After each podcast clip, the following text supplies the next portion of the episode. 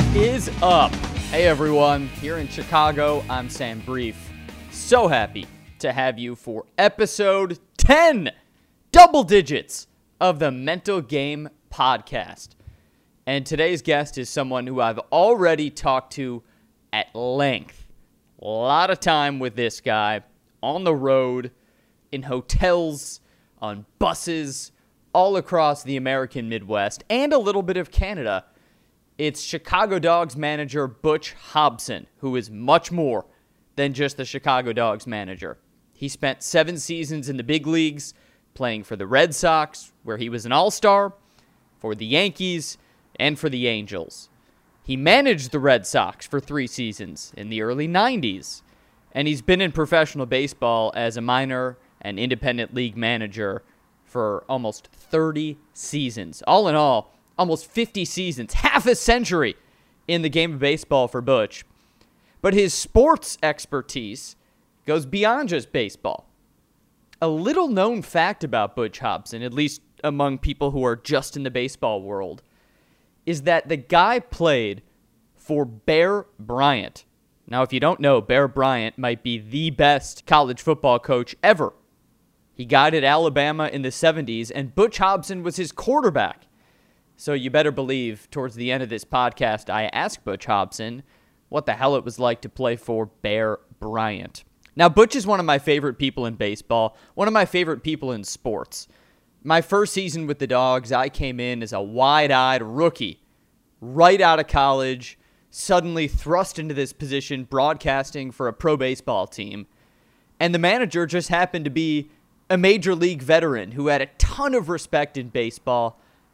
It was a little intimidating, but Butch really brought me in with open arms, welcomed me onto the bus, welcomed me into the clubhouse, and our pregame chats are really one of my favorite parts of the job. Not just the pregame interview that we do on air for the radio broadcast, but the conversation before, the conversation after. I'm really proud to call Butch Hobson a friend and proud to have him as the 10th guest on the Mental Game Podcast. Butch. How you doing, buddy? Good to see you. I miss all y'all up there. One of my favorite places, man. I love Chicago. I love Rosemont and love the dogs. And, um, you know, our, our, our time that we've had together and even last year of the shortened season, but, uh, uh, you know, we got to spend some time together and, and do our, you know, pregame interviews, and which is always, I really looked forward to that. I know, and I'm not bullshitting you, but I really did look forward to the time that you and I can sit down and talk about, you know, players and, you know, who's available and, you know, different things. I appreciate that, Butch. And we we miss you up here. I've got May 18th circled on my calendar. That's the start of the 2021 season for the dogs. So let's dive right in. You know, I kind of concepted this podcast towards the tail end of this last dog season because with everything going on with COVID and all that we were dealing with, the topic of how mental health ties into sports is something I was thinking about. And you and I had some really interesting conversations. So I want to start with this, Butch. You were drafted 46 years ago. You've been in professional baseball ever since. Just how much of the game is mental? Well, let's let's use a, a Yogi Bearism. You know, Yogi Berra had all these Yogi Bear, Yogi Berraism. Uh, he had all these sayings, and and and I and I'm almost sure that one of them, because I got a book I haven't read in a long time that's got a lot of his quotes and things that he says, and people get a kick out of that. I, I believe he's the one that said, baseball, 80% of the game is mental. The other 20% is mental. so, um, during the course of a major league season, you play 162 games. During the course of a minor league season, you play 140 games. Um, football season, NFL, you play what 16 games. If you're lucky, you make the playoffs, you play more. College, you play 12. If you make the playoffs, you make a bowl game, you have a chance to play more. That doesn't mean that in the week during practice you can't be mentally focused, or your coaches are going to make sure that you're mentally focused. I, I, I know, I know Bear Bryant prepared us mentally every day. Um, you're, you're at third base or shortstop or second base, and the hitter's up, and there's runners at first and second.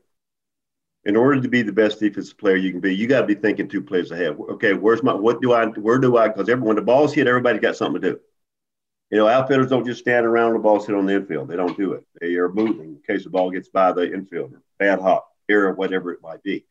Uh, so it, it, in a position, you've got to be thinking two plays ahead of what am I going to, where am I going to be if this ball's hitting the right center field gap and I'm a second baseman, or down the right field line if I'm a second baseman or a first baseman. So you got to be thinking two plays ahead. And I was told that a long, long time ago. And when you're out there and and and and, the, and a game is close and the game's on the line, those are tough things to think about. You know, I mean, your pitcher's not. I mean, he's got to be thinking about okay, base base hit center. I got to back up home plate with a runner at second, or runner second, third, or with the bases loaded. Um, to prepare yourself mentally uh, in a 162 game season, where you know when I played, you by the Players Association rules, you had to have, have you had to have an off day every 16 days. Well, there's 16 days in a row. You're on the field playing. So I think a lot has changed as far as um, being able to prepare your the, the players today mentally. I mean, there's, I mean, just about every pitcher out of bullpen in the major leagues, you're going to throw above 95. they are, and with movement and so before the game, you got to be thinking about okay, who the starter is. I mean, you're gonna it's it's, it's, it's the starters, um, and the and, and they have ways of of helping you prepare mentally by giving you, you know, you know what he's done the last three or four games. You know, his, his, his slider hasn't been a very good pitch for him. You know, now you can focus on maybe two or three of the other pitchers because most starters, starters are going to have four pitches, at least three or four. Um, we always before before our series we always have a pitchers and defensive meeting where we can go over you print out the sheets for me the tendencies of a pull hitter or he, he most of the most everything he does he stays inside the ball and hits the other way. So you shift to that. That's why you see so many shifts so there's a lot of uh, and i don't know what the percentage might be i think in, at the end of the day um, yeah, is it the guy? Is it the team that's more mentally the, the, the most mentally prepared, or the player that's most mentally prepared? Whether you've got four guys that are mentally prepared and five guys that maybe things are going on at home because mama's at home taking care of the kids and paying the bills, and you're playing a game of baseball. Being able to teach that, uh, I don't know that there's any way to do that except to um, you know share things that that you feel mentally helped you. The game of baseball is meant to go out and have fun and play the game. It becomes a job when you play professionally especially you get to the major leagues you're making a lot of money. Um, how do you prepare mentally when you when you go you're you know you're you're in the major leagues you want a spot and you go through a week where you're or you go through three or four games and you're 0 for 16. That ain't easy coming to the ballpark that day after those. So that part of the of the of the mentality, as far as I'm concerned, comes within yourself and how you're going to to to handle. I don't want to say adversity, the failures that you've had for four to five or six games. You know, I mean, eh, you know, when you when you when you work with young young young hitters, and you you tell them say this is a game of failure. If you get 10 at bats, you get three hits, you're hitting 300. That's pretty good. But seven times you failed. Um, preparing yourself for those situations is, is, is, is, a, is a mental thing that, that whether you uh, read a book or whether you study it, and today, and I guess that's what they do, it becomes a process of how how you want to prepare mentally whatever it is that you do. I remember, you know, and I'm not saying that I was preparing myself mentally as a young player, but I used to, and I, I baseball. When I was a kid, I'd, I'd be in, you know, before I, after I said my prayers, I'd be laying there thinking about baseball, and I pretended that I was facing Whitey Ford. You know, and and is that mental preparation? I don't know. That feels like visualization to me. Maybe. Yeah. You alluded to playing baseball, you've got maybe the wife at home, dealing with the kids, paying the bills, all the stresses of everyday life. How do you lock in at the ballpark when so much is happening? Because, you know, you played in the majors, there's just so much you're dealing with as a player. You might have a contract situation, you've got your agent, you've got your family, maybe the beat writer wrote something nasty about you, maybe you've got a feud with a fellow player, your manager. There's so much that could be happening. But when you get in between those lines, you have to focus up.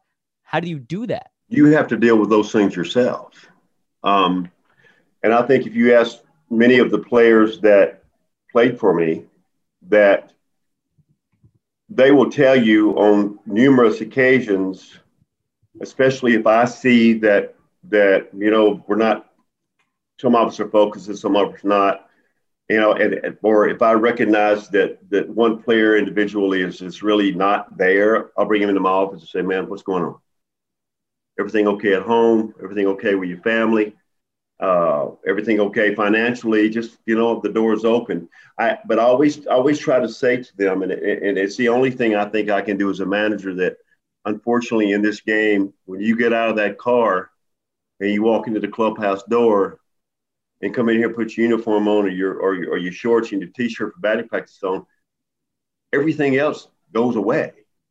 It doesn't exist at that point in time to where you've got to prepare yourself to do your job. And that's the same way. I mean, it has to be the same way with everybody in every job that they they, they have. It's, it's. I mean, I think most people can look at baseball players and say, "What's wrong with this guy? He's making, you know, they're not making that kind of money in independent ball."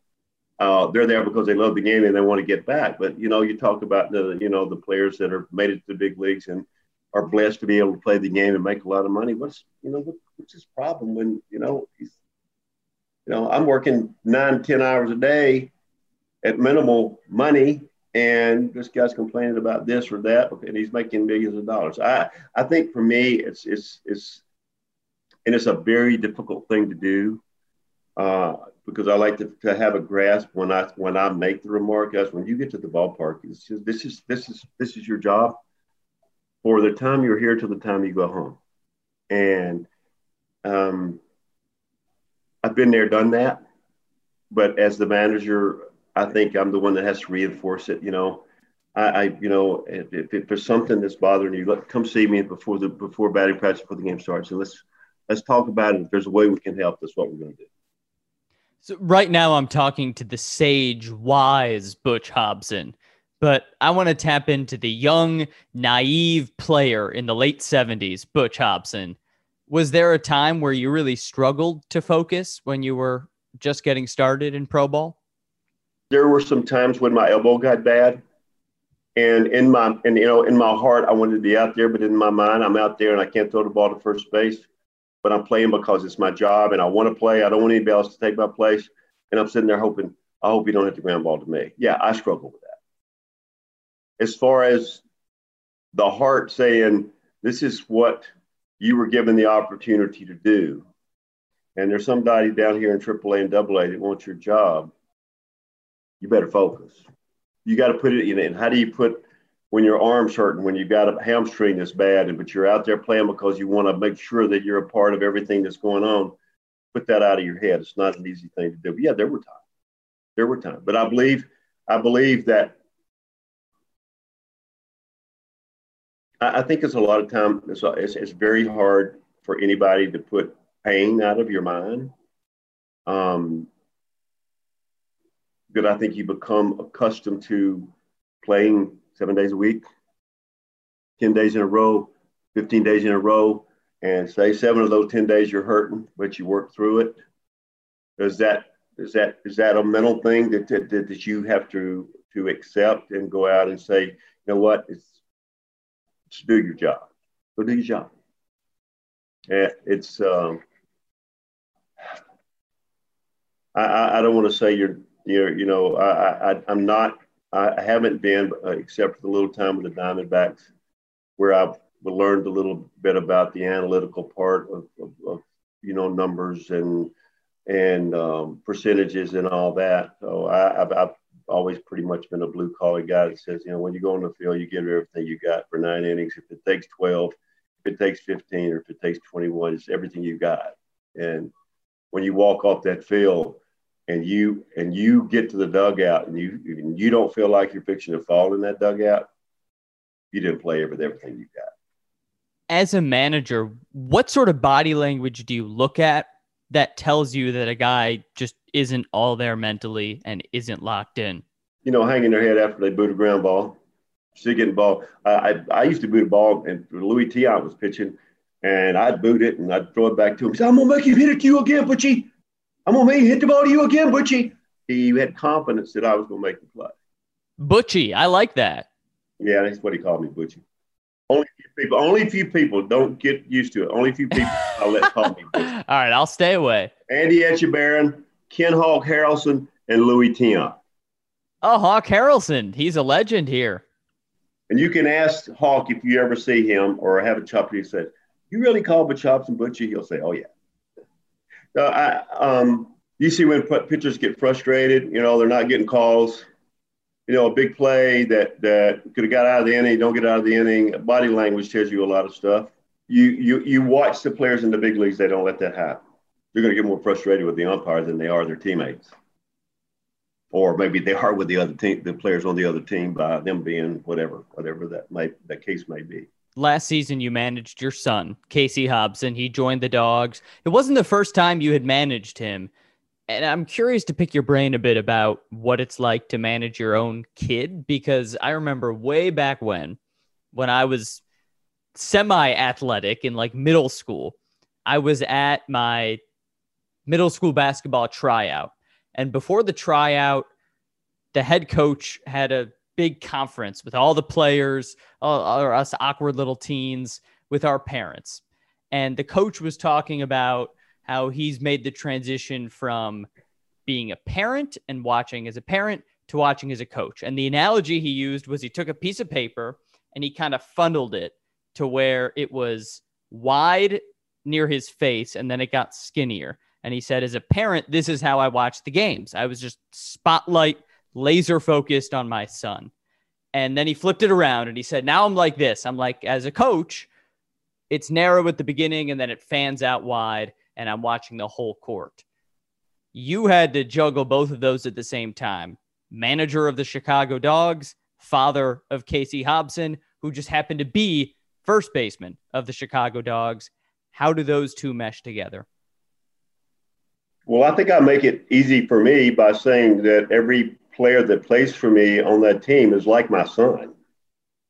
I mean, you ask my players, I, I tell my I tell my guys, you know, hey, once a week, once every two weeks, that I love them. I'll come in and say, guys, that was a great game, or you know, that's okay. Keep your heads. I love you guys when I walk out.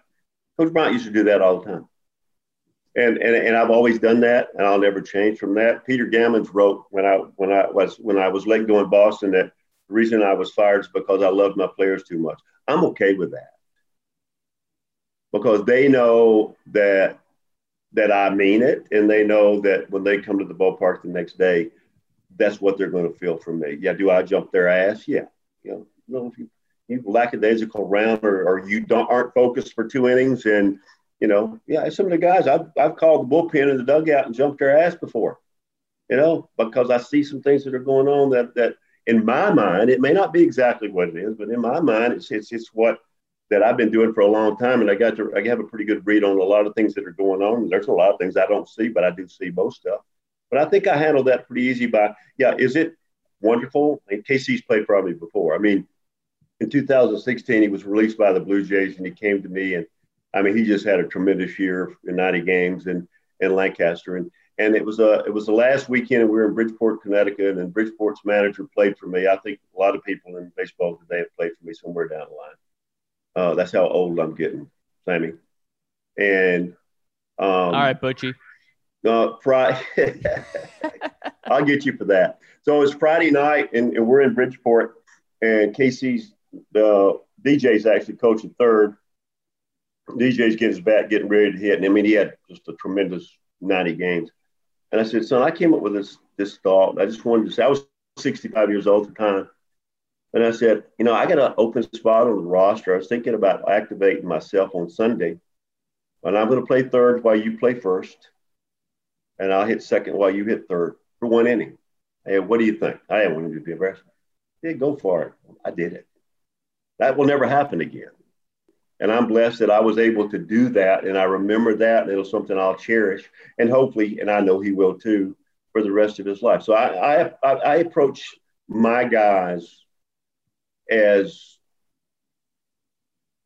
I mean, I should be an, an example of being their dad or their father when they're away from mom, not their, I mean, their wives, but still, you know, their moms and dads are still looking, okay, this guy managed my son. Is he, is he, is he, you know, put it another way. Bear Bryant always taught us life after base, life after football, because he knew that there was only a small percentage of, of, of us that were going to the NFL, but he taught life after after football. And I've always felt by being able to share experiences, let them know how I really feel about them and their families and their their well-being, that there is life after baseball. I, I think I, ha- I I'm able to channel it. Yeah, you you you know look at it in a, in a in a broad view of I care about every player on that field. I care about every player in the dugout. I care care about every player in the bullpen. I care about every player that's on the disabled list or on the inactive list. Whatever. I even care about the guys that just that we had to let go, and um, I think that's made it easier for me. I see that from the broadcast booth. There are few managers in baseball, coaches in any sport who I see consistently standing up for their players the way you do. You come out if there's something happening, a little tussle, a little argument with an umpire, you come out and you defend your players. And often, if anyone Googles you, you get creative. You've had some viral ejections. Tell me a bit about when that started, when you being so animated with umpires started, and, and some of your favorite moments. Well, I know you know, Sam, I, I as a player, I think I was thrown, I was tossed out of one game. It was in 1982. I never argued a call. I never argued balls and strikes. Um, I was I was sent down to AAA with the with the Yankees down to Columbus, and I was called back up, and they had me want to work at first base, and I'm playing. We're playing against uh, I think it was the Angels because John Candelaria when he came from the Pirates, I think it was the Angels, and I had a ball down the right field line for a double, and I rounded first. Of course, that's a short right field, and I can't remember who was playing right field at that point in time for the Yankees, but threw me out to second base. I did head first slide. I'm out, and Ted Hendrick, Hendricks was the umpire, and I, you know, I was pumped up because I just got a chance to play, you know, after coming back up. And so, you know, he called me out and I was out. I wasn't getting up to argue, but I took my helmet and I just slammed it on the ground because I was pissed off that I was out and I didn't wasn't safe. Well, the helmet came out of my hand automatically. I mean, it just because when I hit the ground, it flew out of my hand. He threw me out of the game. But he knows that I did do it out of frustration at him because he didn't even write me up. I didn't get fined, but he threw me. Only game I was ever thrown out of. When I started managing in 1987, I thought after watching Earl Weaver and playing for Zim and playing for Jim Fregosi and playing for Gene Mauch, uh, that that's what I was supposed to do. You know, and even at the end of my career, playing for Stump Merrill, he was very animated. Um, but I thought that's my job. I'm supposed to protect my players and I'm supposed to be animated. And, you know, you don't think about what you're going to do when you go out there. Sometimes shit happens. And my first year in the in the Sally League, I was managing the Columbia Mets, and Charlie Eschbach was the was the commissioner of the league. And I think I think it's just like the middle of August. I think I had been thrown out of a of a, of a pretty much close to a league record 13 games uh, during the course of that season. And Charlie had called me and said, "Butch, don't get thrown out of another game, or I'm going to find you pretty heftily, uh, and I might even suspend you for a few games."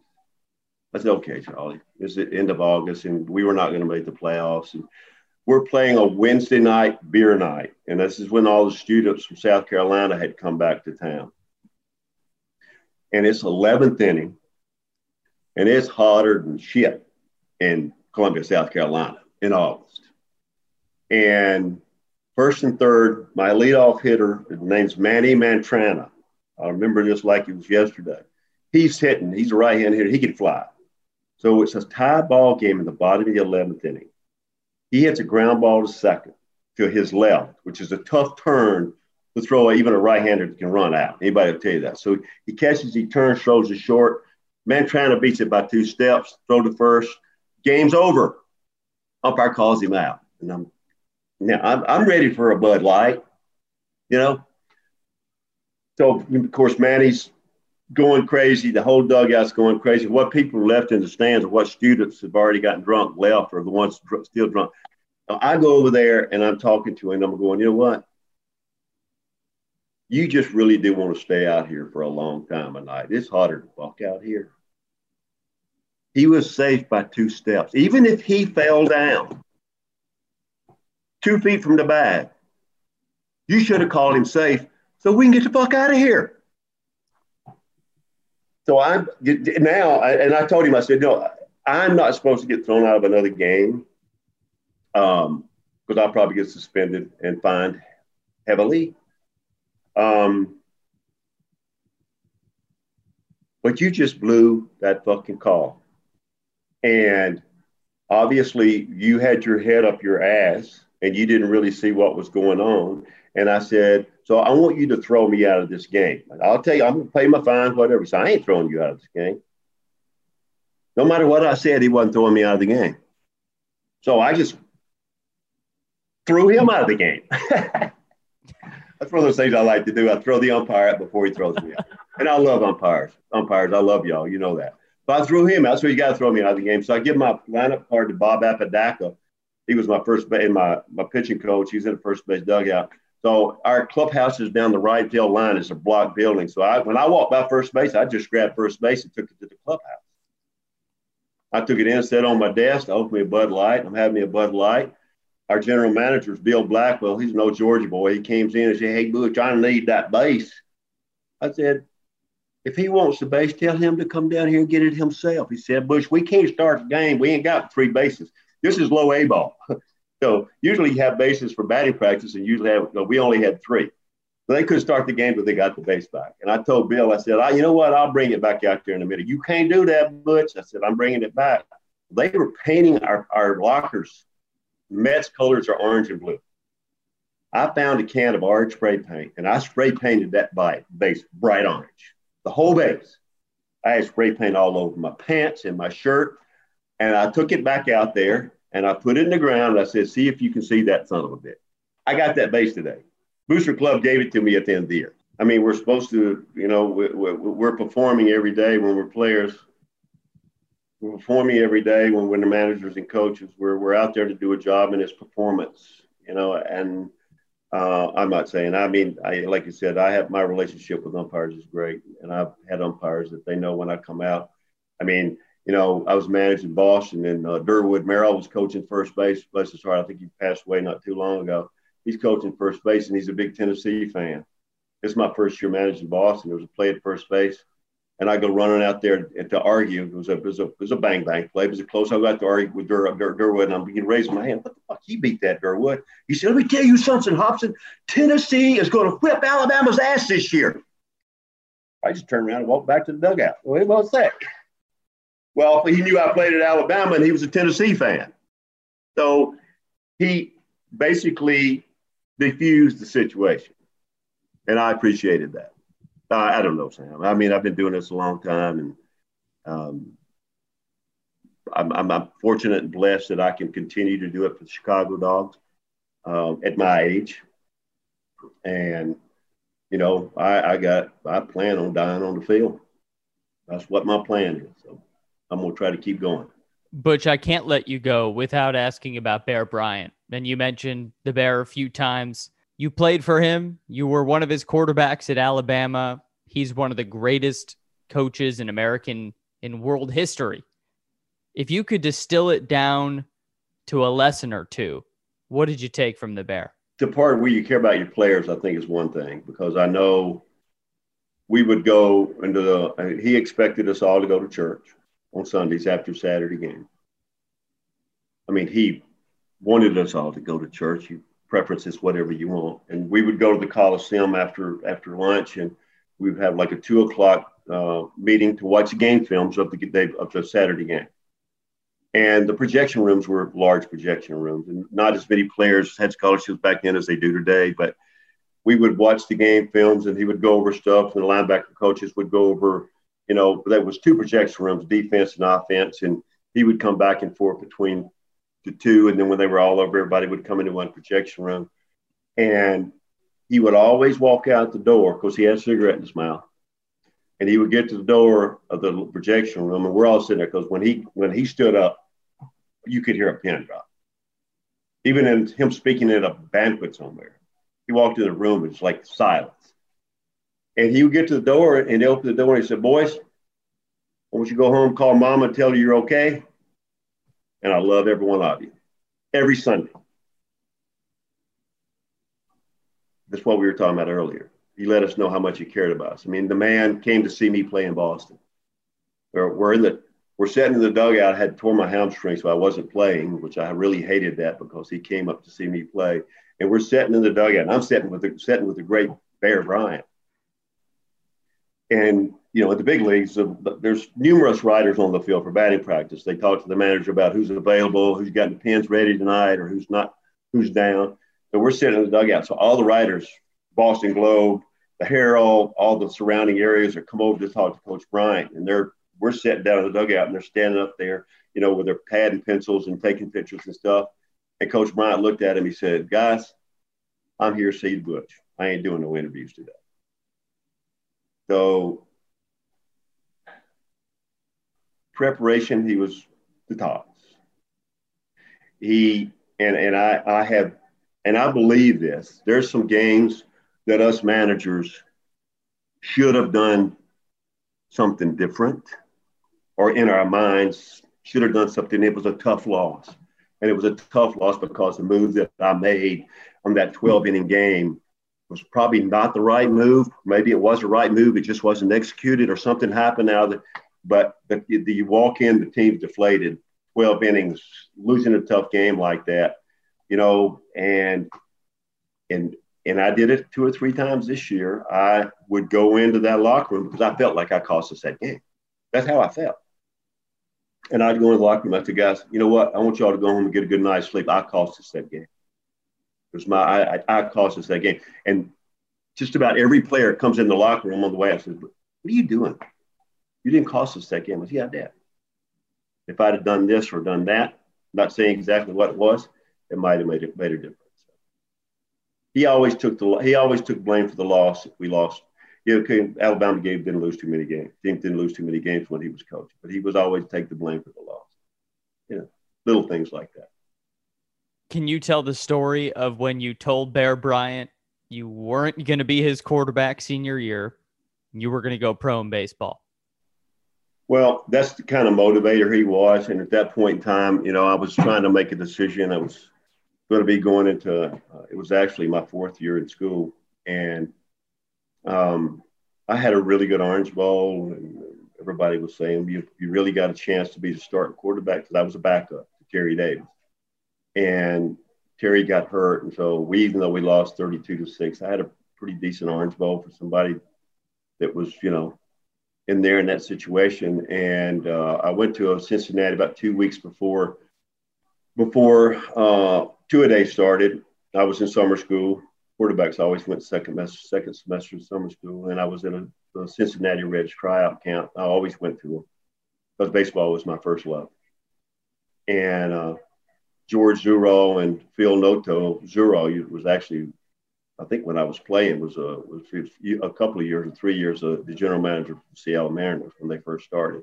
Phil Noto was a longtime scout, and he did all the, the tryout camps and you know, they were they came to me after because I was scouted my senior year in high school, but everybody knew I was going to Alabama to play football, so they weren't going to waste a draft pick. And they said, "You need to focus on baseball full time if you want a chance." And I thought about it, and I'm going, you know, we're a wishbone team, and very few wishbone quarterbacks go to the NFL. I mean, Richard Todd was playing for Coach Bryant when we ran the, the wishbone, and uh, and I just said, you know, baseball is your love. Why don't you focus on it, see what happens? And uh, um, I told my dad, because my dad was my high school coach and he played at Alabama. So I told my dad, what I was going to do. And he said, Son, you're a grown man now. You make up your own mind. You got to go see the man. I said, I know that. So I called uh, Coach Bryant's secretary, set up a meeting. Coach Brown always got to the Coliseum. This was two weeks before two days. They're already preparing for the start of, you know, fall practice. And she's Coach Bryant says, uh, tell Butch to be here at 5 a.m. And it's hot in Alabama in August and humid. And so 5 a.m., I'm going up to see him in his office, and his office was humongous, and it looked right out on the baseball field. Coach Bryant was a huge baseball fan. He and George Steinbrenner were really good friends, really close. He loved baseball. He's looking out at the baseball. And of course, I've got he's he's my his back is to me, smoking his Pall Mall cigarette. And I said, Coach, I really want to focus on baseball. I just really believe I have a future in it. And he's looking around, and he turns around, he takes a big puff off that Pall Mall and gets some of that tobacco out. And he says, Butch, from what I've seen you baseball playing, you'll be back playing football for me next year. Pissed me off. I mean, it was cold in that office, but all of a sudden it got really warm. Now, I didn't see it at the time, but when I told my dad and I told my granddad about it, they said, Don't you know what he was doing? I said, No, I don't. I'm pissed off. He said, Yeah, he's pissing you off, so you go out there and show him you can do it. And fortunately, I had a really, really big year uh, and was able and was fortunate enough to get drafted by the Red Sox. But he also told me this. He said, if you don't get drafted, I want you to come back and play football for me your senior year. How many coaches would do that? An expert motivator, Bear Bryant. Oh, yeah. Butch, last question I've got for you. Let's say I were writing a biography about your life and I only could ask you one question before I sit down and tell all about what is and who is Butch Hobson, what would you advise me to ask you in this one question? I know I don't know that there and, and players play hard. I don't know that that there would be anybody that played any harder than I did when I played. Maybe that would be the question. Why did you play so hard? I, I mean, or maybe you know why did you love the game so much? Uh, i mean we talk about that all the time especially with young you know you know um, you know i i, I think why'd you get which why'd you love the game so much? I i used to sit around and watch tv and when the games were on like very few games back when i was growing up that were on television and they yes they were in black and white. I used to sit around with the baseball and I would just sit there while I'm watching the game and I'd smell it. And I love that smell. So you're talking to a bunch of youngsters and about how hard you play the game and, and if you, you're going to play the game hard if you really do love it. If you don't, and why are you doing it? Don't do something else. And I'll throw one on the baseball and I'll say, smell that baseball. And he'll, I said, pass it around. And they pass around the smell. I said, if that smells good to you, you love the game. I, am guessing, Sam. I, I don't know. I, I, I, that that would probably be not that not that most players play hard. I mean, some players play harder than others. Some players' natural ability is just to be a nice, relaxed gait and like they're having fun. You know, I had fun playing hard, maybe too hard, maybe too hard for those of you listening at home, when I introduced Butch, I called him one of my favorite people in sports, favorite people in baseball, favorite people in the world. I think you see why now in that one hour. Butch Hobson, tremendous player, manager, man. Thank you, Butch. Sammy, I enjoyed it, buddy. Looking forward to seeing you. May 18th. I've got it circled, red Sharpie. It's going to be a fun year. Can't wait, Butch. And and thank you for hopping on the podcast. Really appreciate it. You got it, brother. Back in the studio. Hope you appreciate the majesty that is Butch Hobson. And I use that word majesty because he's revered in baseball almost like a king. When you're in baseball as a player and as a coach for that long, those around you, especially young guys in independent ball trying to scrap and make their way up in the ranks, they look at you like royalty. And that's certainly how Butch Hobson has been viewed. So I hope you appreciated Butch. I know I certainly do. Anyway, that's it for episode 10. As always, Sam Brief here in Chicago. As always, appreciate the love and support. Please rate, subscribe, and review the Mental Game Podcast. Talk to you next week, folks. Adios.